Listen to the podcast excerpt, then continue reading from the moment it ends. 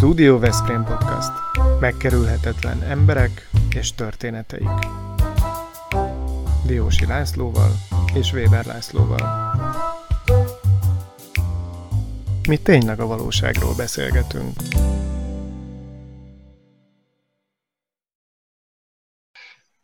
A Studio Veszprém podcast mai vendége Büki Dorottya, tanár, kommunikációs tanácsadó és író.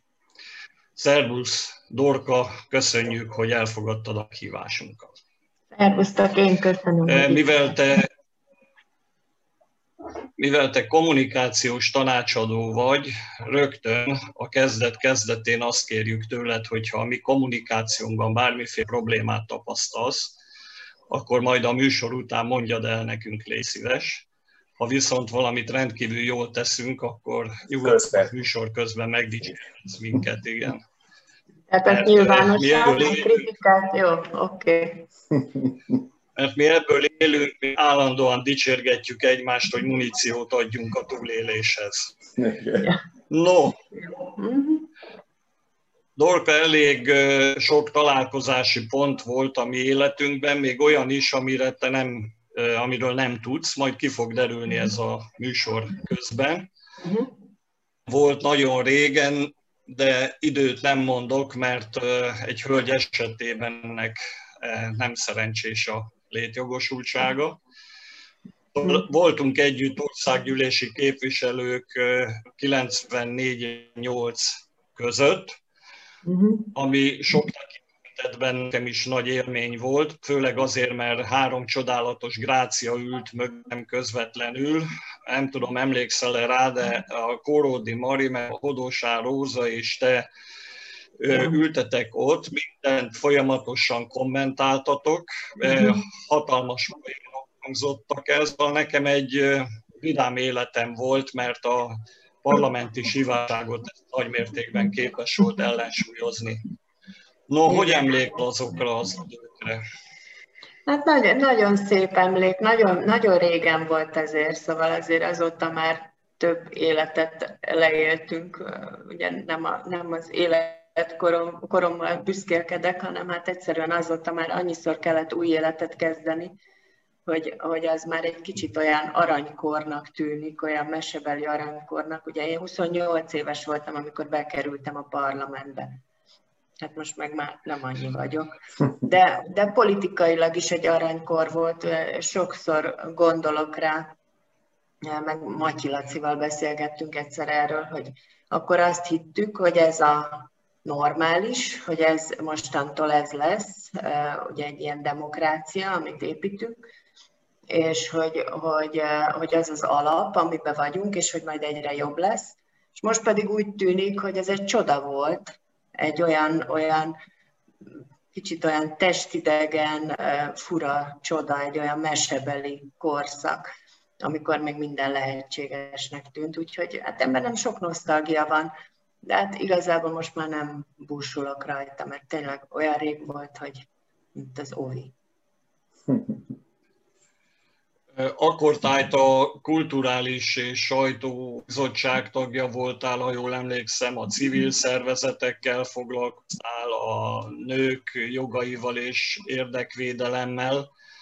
A későbbi munkádhoz azért ez gondot biztosan adott alapot, adott muníciót.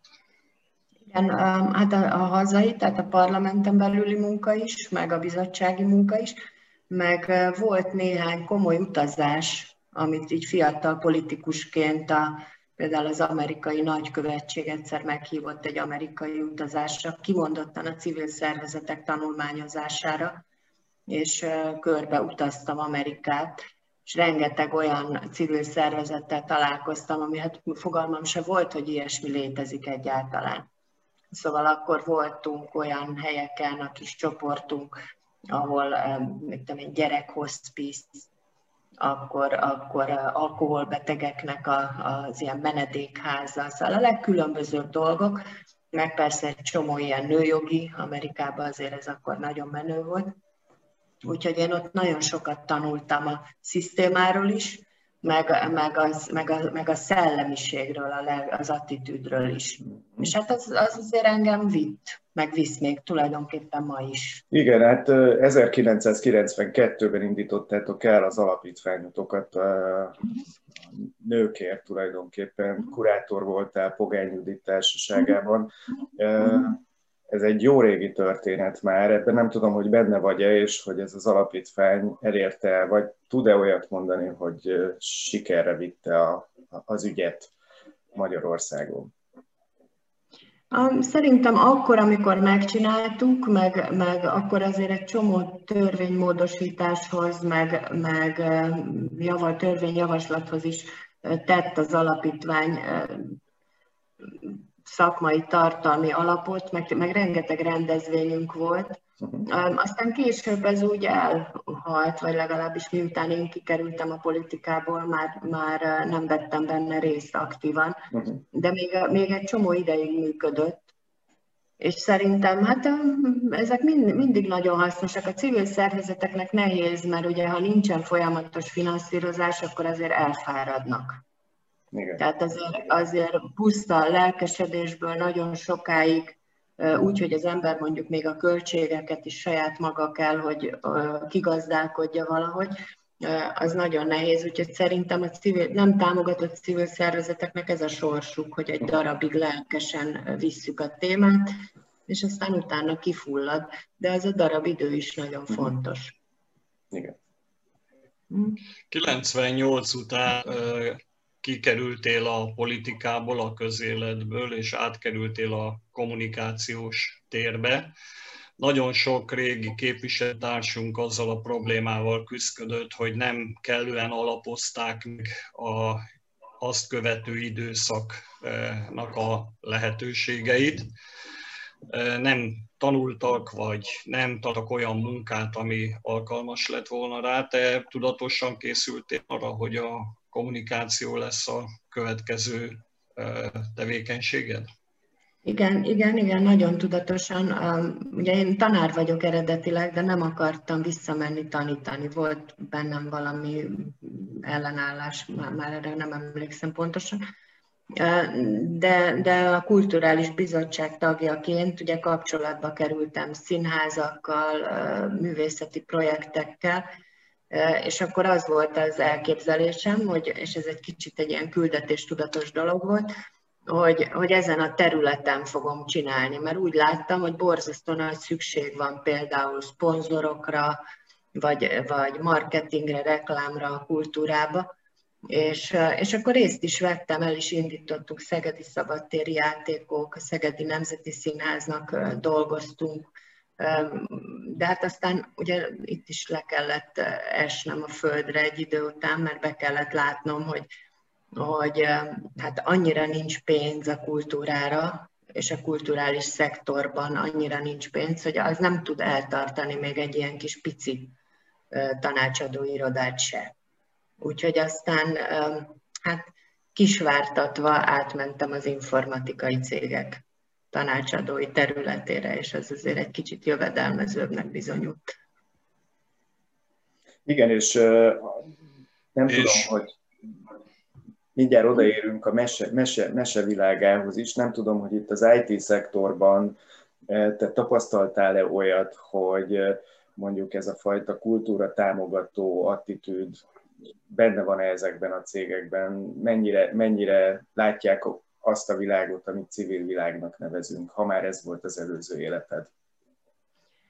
Azoknál a cégeknél tapasztaltam, ahol a menedzsment, vagy a menedzsmentből valaki, a CEO, vagy, vagy a marketinges, vagy valaki egy, egy kicsit differenciáltabb elme, tehát ő maga kulturáltabb, jobban érdekli a dolog, jobban ismeri a kortárs kultúrát, inkább, inkább ezeknél a cégeknél az ilyen nagyon modern kortárs dolgokhoz van affinitás, és, és arra hajlandók voltak. Ha, ha valamire hajlandók voltak áldozni, akkor nagyon sokat tudtak áldozni, mert, mert nagyon jól menő cégeknek dolgoztam abban az időszakban.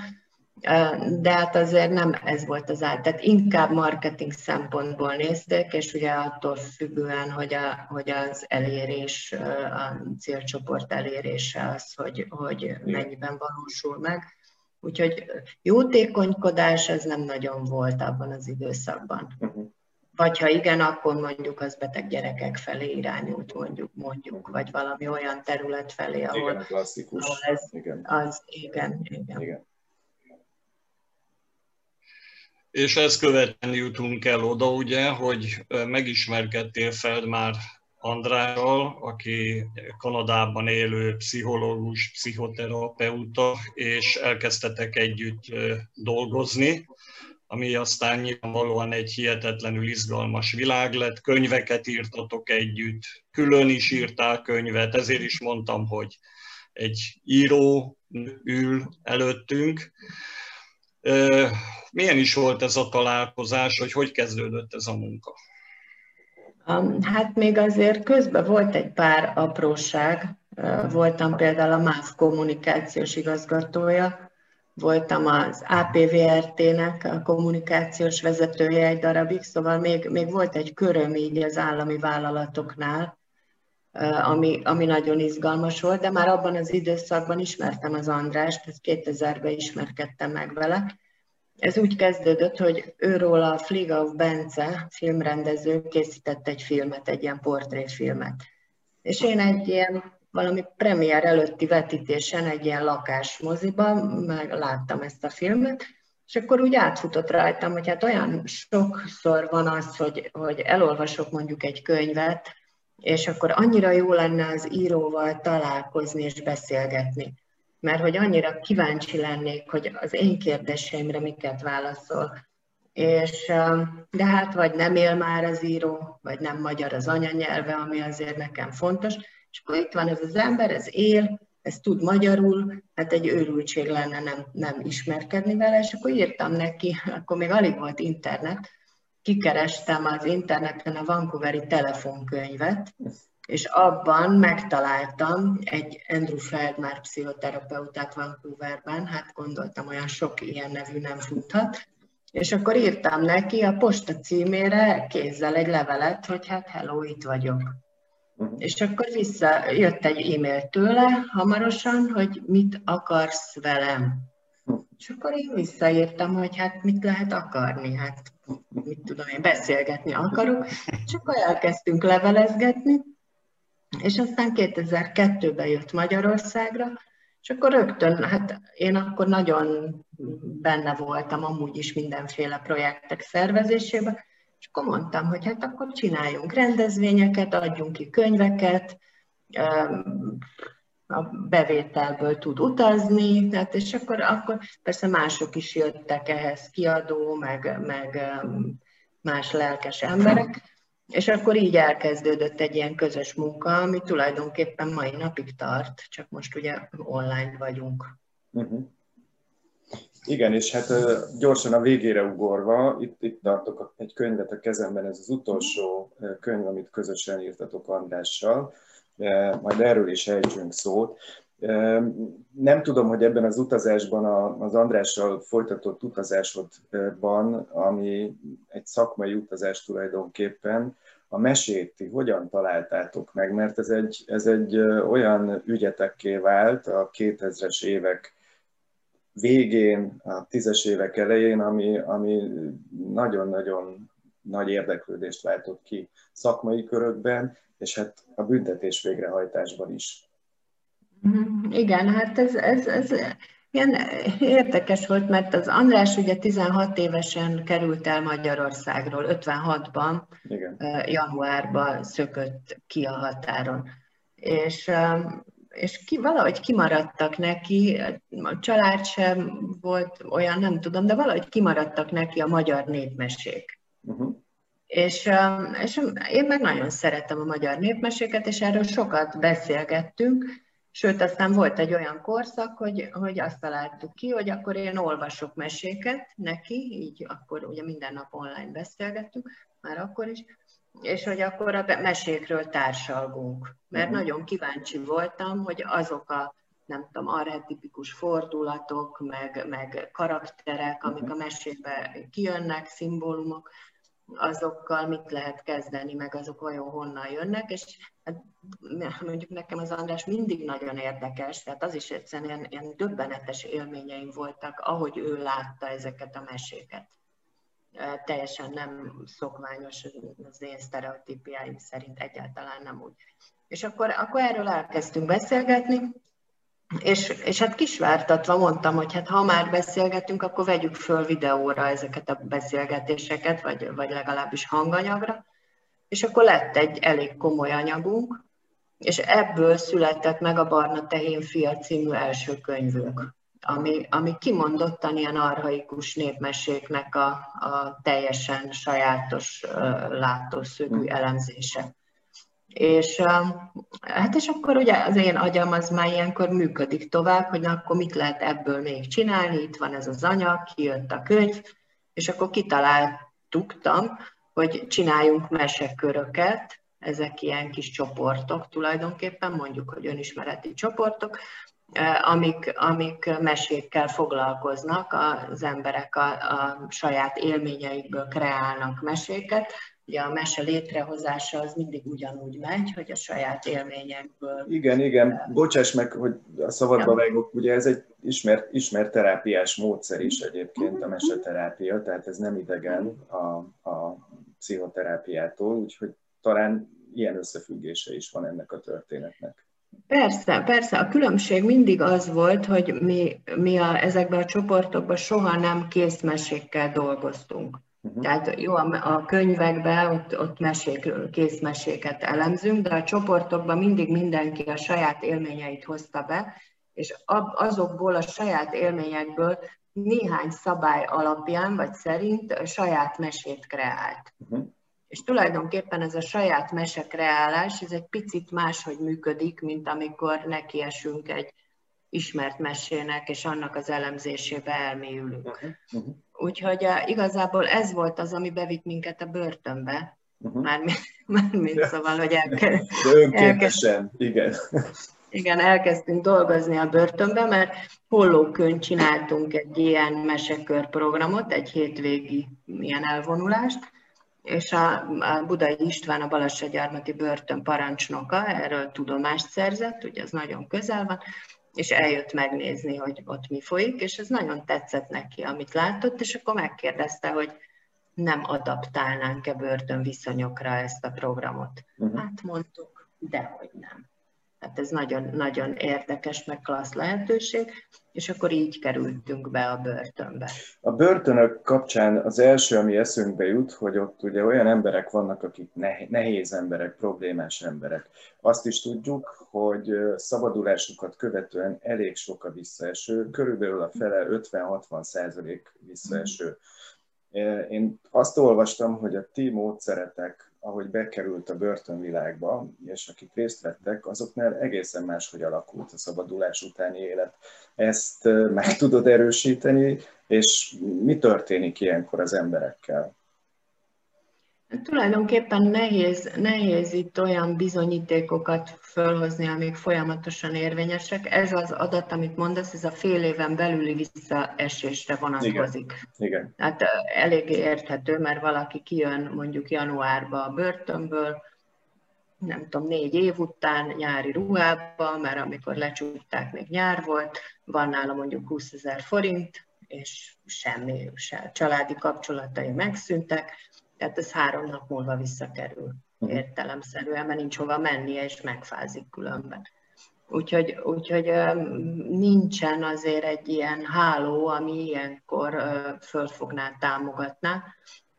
Na most, amit mi tudtunk csinálni, az, az nem, nem, nem elsősorban ezt a problémát orvosolta, ez egy következő lépés lett volna. Kidolgoztuk egy úgynevezett B-terv programot, ami a szabadulóknak a, a tranzitolására szolgált ilyen fedett lakást hoztunk létre, és akkor ott el tudtak lenni. De hogy egyáltalán a, maga a mesekör, ami a börtönben volt, az azt szolgálta, hogy ne tekintsenek magukra bűnözőként. Tehát ezt a bélyeget, ami ugye rá van sütve a fejükre, ezt ne érezzék ilyen végzetszerűnek, lássák magukat innen is, onnan is, ilyen szemmel, olyan szemmel, és szerintem akinél ez úgy, hogy úgy mondjam, vérré vált, az, az, annak többet nem volt egy ilyen, ilyen eleve elrendelt dolog, hogy újra börtönbe kell kerülni. Tehát nem, nem tekintette magát többet bűnözőnek. Hát ilyen élményeim volt azért jó néhány, hogy, hogy az orrom előtt egyszer csak rájött valaki, de hát ő nem bűnöző, és ő neki ezt nem kell csinálnia. Azért, mert csinálta egyszer, attól még nem kell újra és újra csinálnia. És ezt úgy, úgy kell elképzelnünk, hogy a, a börtönben a fogvatartottak a mesét, földolgozzák, mesélnek egymásnak, létrehoznak valami közös produktumot a mese segítségével. Hogy zajlik ez? Hát ez úgy, úgy zajlott, hogy ez sajnos most már csak múlt időben, bocsánat, múlt időben zajlott, hogy minden pénteken, minden áldott hét éven keresztül minden pénteken ott voltunk a Balassagyarmati börtönben, a Kápolnába, azt kaptuk meg munkára, és akkor ott a csoporttal, hát egyrészt csináltunk néhány ilyen, ilyen drámatechnikai gyakorlatot, meg színészmesterség gyakorlatot, hogy, hogy egy kicsit úgy lazuljanak, néhány ilyen önismereti gyakorlatot, és akkor utána ilyen kis csoportokba leültek, és elkezdtek sztorizni a saját életük élményeiből, valami, valami alapján, hát megadtam néhány szót, vagy megmutattam egy képet, vagy valami, és akkor beindult egy ilyen szabad asszociációs játék, és ebből ilyen kis sztorik kerekedtek ki, amiknek néhány, néhány szabály volt csak, amik ugye a mesék szabályaihoz kötődnek. Egy mesének is vannak részei, mindegy, ebben most nem akarok belemenni, de szóval ilyen, ilyen arhaikus mese szabályok alapján. És akkor ezt ők ott a helyszínen eljátszották egymásnak, de nem csak eljátszották, hanem mindig volt hozzá zene, meg, meg ugye megrendezték, és aztán ebb, ebből, ezekből a legjobb nüanszokból, meg a legjobb sztorikból lettek komolyabb nagy mesejátékok, amik, amikből azt hiszem 7 év alatt talán 9 vagy valami ilyesmit csináltunk összesen, és akiknek ezt előadhatták. Tehát ennek a, a igazából túl azon, hogy ők ott a helyszínen egy olyan élménybe vettek részt, ami azért úgy kiforgatta őket sokszor önmagukból, de ez a családi kapcsolatok erősítése, és a gyere, az, hogy a gyereküknek tudtak adni valamit, ami olyan extra dolog volt, különleges, és ezzel a, ezzel a gyerekeikkel való kapcsolat tulajdonképpen új alapokra helyeződött, ezzel lehetőség nyílt arra, hogy az, akinek van hova hazamenni, tehát van családja, azt normálisan várják. Uh-huh. Tehát, tehát hogy, hogy nem szakadtak meg a családi kapcsolatok, mint ahogy egyébként megszakadnak, tehát a börtönbe visszakerülésnek nyilván ez is az oka. Igen. Tehát erről én hetekig tudok lélegzetvétel nélkül beszélni, úgyhogy kérdezzetek. Igen, megírtad a, megírtad a könyvet az Angyal Box címmel, uh-huh. ami beszélgetéseket tartalmaz a kiszabadultakkal. Ezt hogy ítéled meg, hogy mit hozott ez a már most nem anyagilag, meg egyáltalán nem is tudom, hogy lehet ezt a könyvet kapni még. Mm. Te se tudod? Nem, én se tudom. De hogy, de hogy milyen eredménnyel járt, vagy mi volt végül is a végső célja ennek könyvnek? Hozott valamit?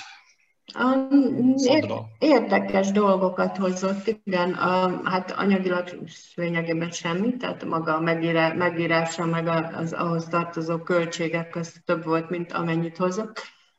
De hát ezt tényleg nem pénzért írtam, hanem, hanem azért, mert megismerkedtem ezekkel az emberekkel, nagyon közel kerültem hozzájuk érzelmileg, tehát ugye nem tudom, hogy érdemes belenézni a könyvbe, mert nagyon különböző karakterek, és valahogy, valahogy Hát úgy emléket akartam állítani nekik, hogy, hogy, hogy látszódjon, hogy, hát, hogy ők is emberek, szóval, hogy itt nem az van, hogy vannak ők és vagyunk mi, és ők a rosszak, és mi vagyunk a jók, hanem vagyunk mi mindannyian, ennyire sokfélék, és ennyire esetleges, hogy, hogy mikor mi történik velünk, vagy mibe húzódunk bele, vagy mibe keveredünk bele, vagy, vagy mibe víz bele a sorsunk, a, a rossz sorsunk, a gonosz sorsunk. Szóval, szóval szerettem volna, hogyha ennek a, a rendkívül sokfélesége kap egy ilyen emléket. Nagy könyvsiker nem volt szerintem, ilyen normális kis eladás volt, semmi különös, még most is azt hiszem interneten meg lehet rendelni. Viszont többen szakdolgozatokat írnak belőle, meg diplomamunkákat. Tehát az, az, az, az azért minden, nem tudom, két-három havonta előfordul, hogy megjelenik egy fiatal ember, aki, aki tanulmányozza a börtönbeli életet, és ez a könyv valamilyen vezérfonal lesz neki. És, és ez meg szerintem Szeretném. nagyon jó. Hm? Szeretném, ha a Téveig Bőkér Alapítványról is pár szót szólnál, ez létezik, még működik? A, hát az alapítványt ugye azért hoztuk létre, hogy a, hogy a, a börtönből szabadultak számára egy ilyen átmeneti helyet biztosítsunk. Tehát létrehoztunk egy, egy fedett lakást, és a B-terv programot, ami, ami azok számára nyújtott lehetőséget, akiknek nem volt családja, akihez visszatérhettek volna.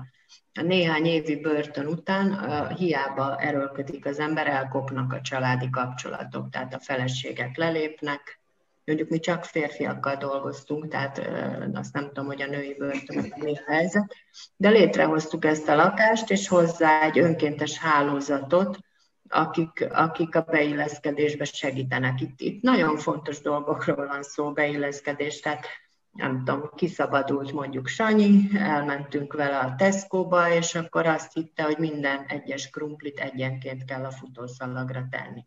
Mert ami, valahogy ő, amikor bekerült a börtönbe, még ilyen futószalagos pénztárt nem látott úgyhogy ő egyenként rakta a krumplit. Szóval nagyon, nagyon alapszinten kellett néhol kezdeni a, a integrációt, vagy reintegrációt. Tehát sokszor a reintegráció szó nem is megfelelő, mert egyáltalán integrálni kell a társadalomba.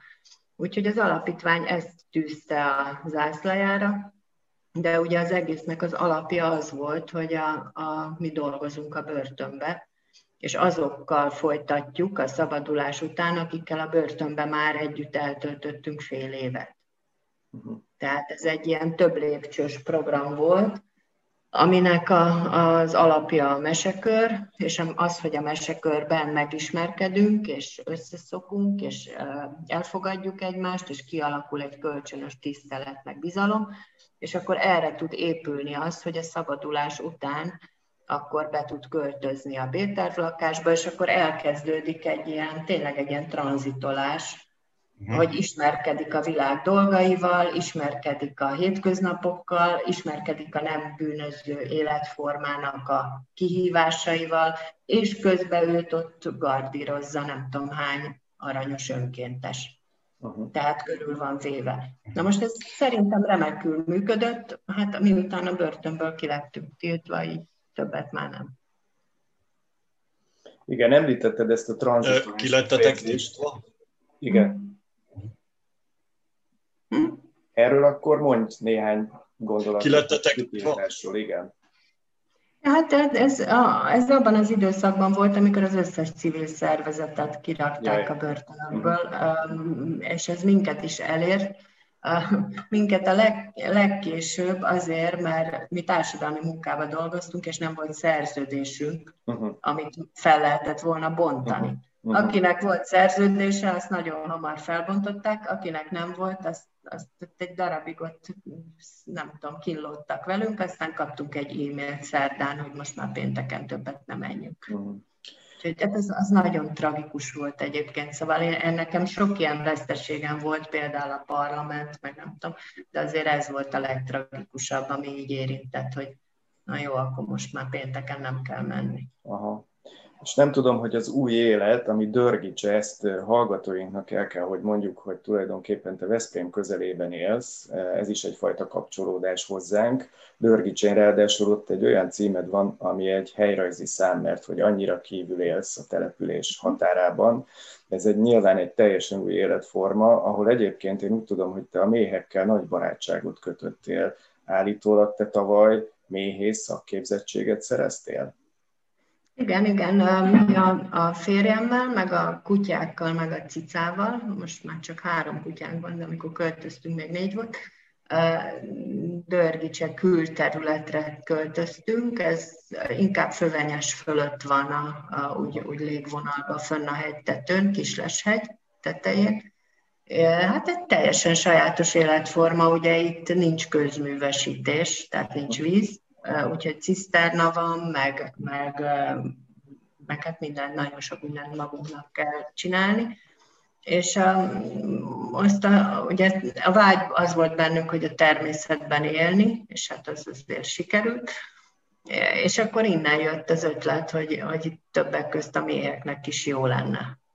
És akkor elvégeztem a méhészsulit, a Diosi Lacival ott találkoztunk a méhészsuliba, és um, még nem jöttek a méhek, még nem tartok ott, mert az kell egy, egy azért, azért tanulni kell még gyakorlatban, tehát uh-huh.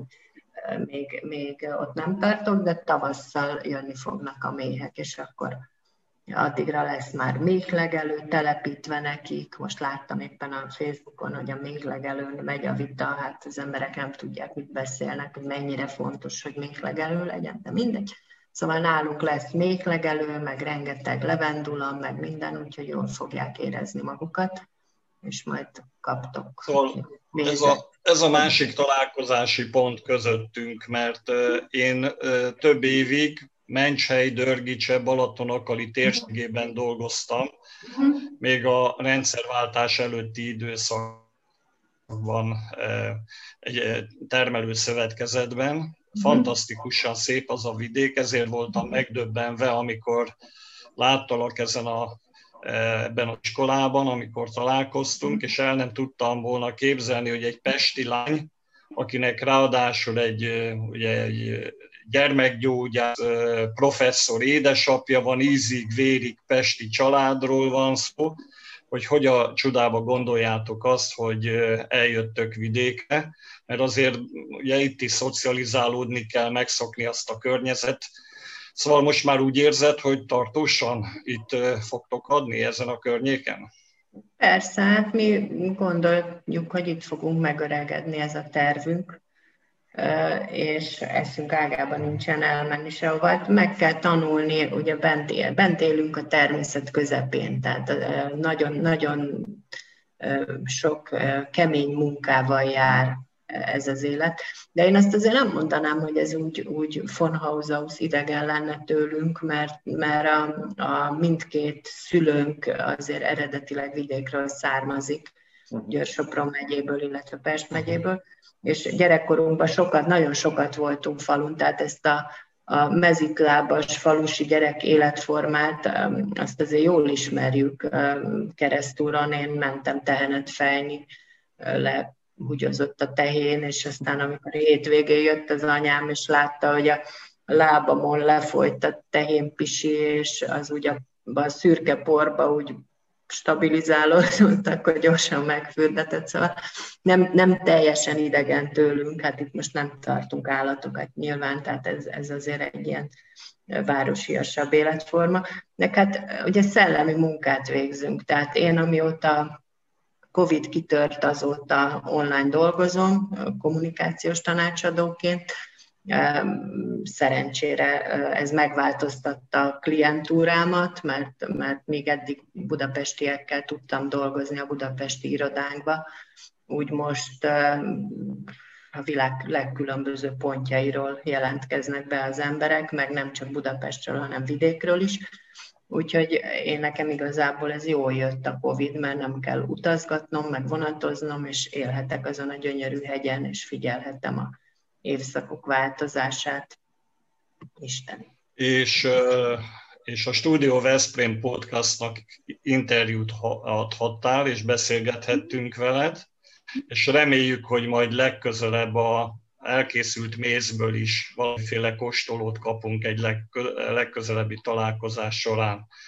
Érezzétek jól magatokat a Balaton felvidéken, és köszönjük szépen a beszélgetést veled. Jól éreztük magunkat.